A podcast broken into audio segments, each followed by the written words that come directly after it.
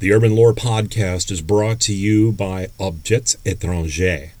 Objets Étrangers brings you rare, unusual, and interesting art, collectibles, and antiques. Objets Étrangers is constantly on the lookout for the rare and obscure. Look them up on Facebook at Objets Étrangers. There'll be a link in the show notes.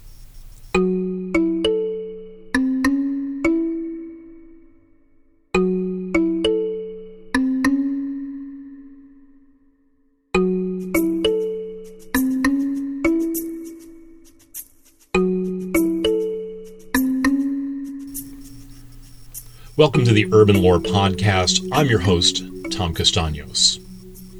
It's another steamy night down on Lover's Lane. You know, the weather and, uh, well, you know. When you pull down to the dark end of the road, it's almost as private as a motel room. Generations of young couples have known about it and used this quiet spot to say, uh, well, let's call it experiments in intimacy.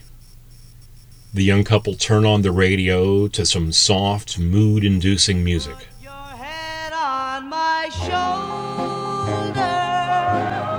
We interrupt this broadcast to bring you a special report. Lawrence Baker has escaped from the Derryville prison. He's to be considered extremely dangerous. He's 5 foot 11 tall with short brown hair and blue eyes, and he weighs 190 pounds. His most distinguishing feature is a hook in place of his left hand, which he lost in his youth.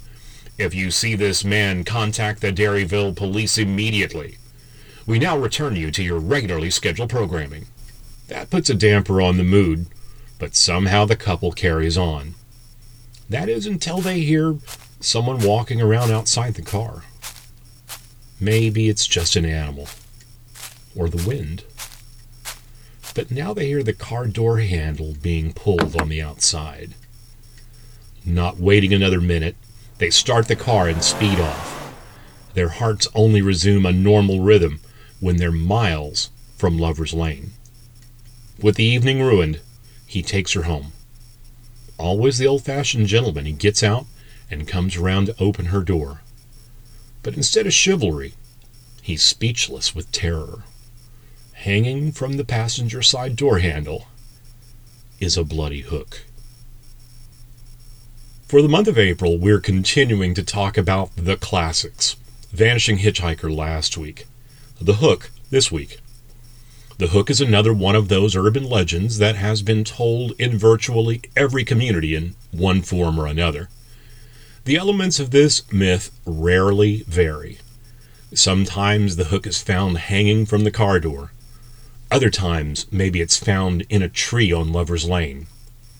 In the more detailed version, you may hear the sound of the hook being dragged along the outside of the car body. Sometimes you see the maniac, other times you don't.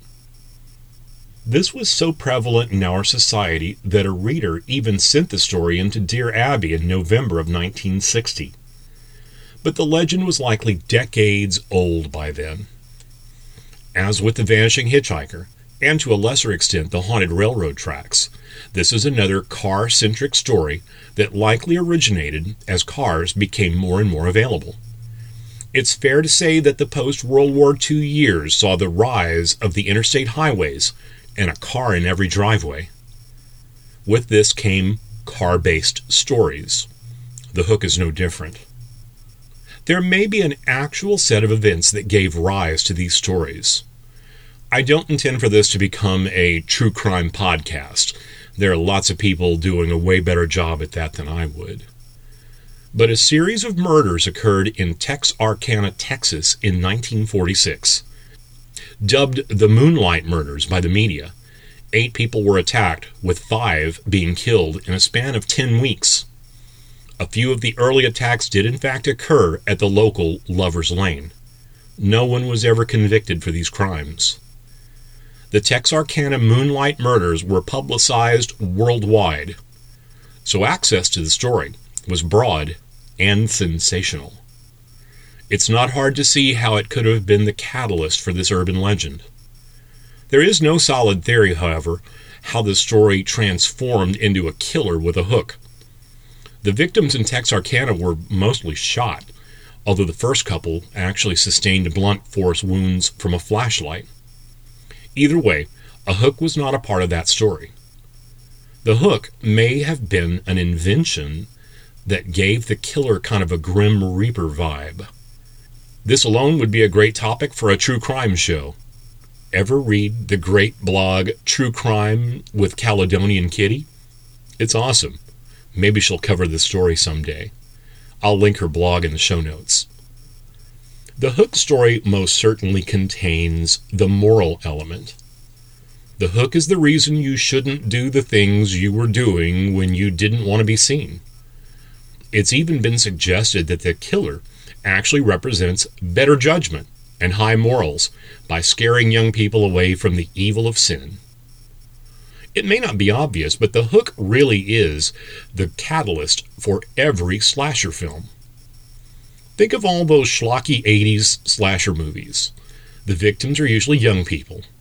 They're often out camping or making out or some combination of the two.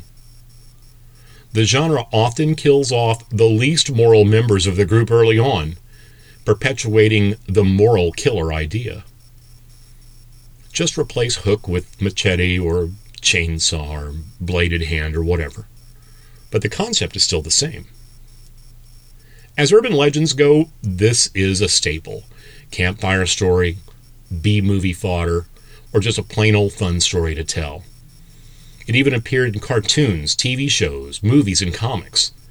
Dick Tracy, the fabled comic strip detective, took on a hook handed killer.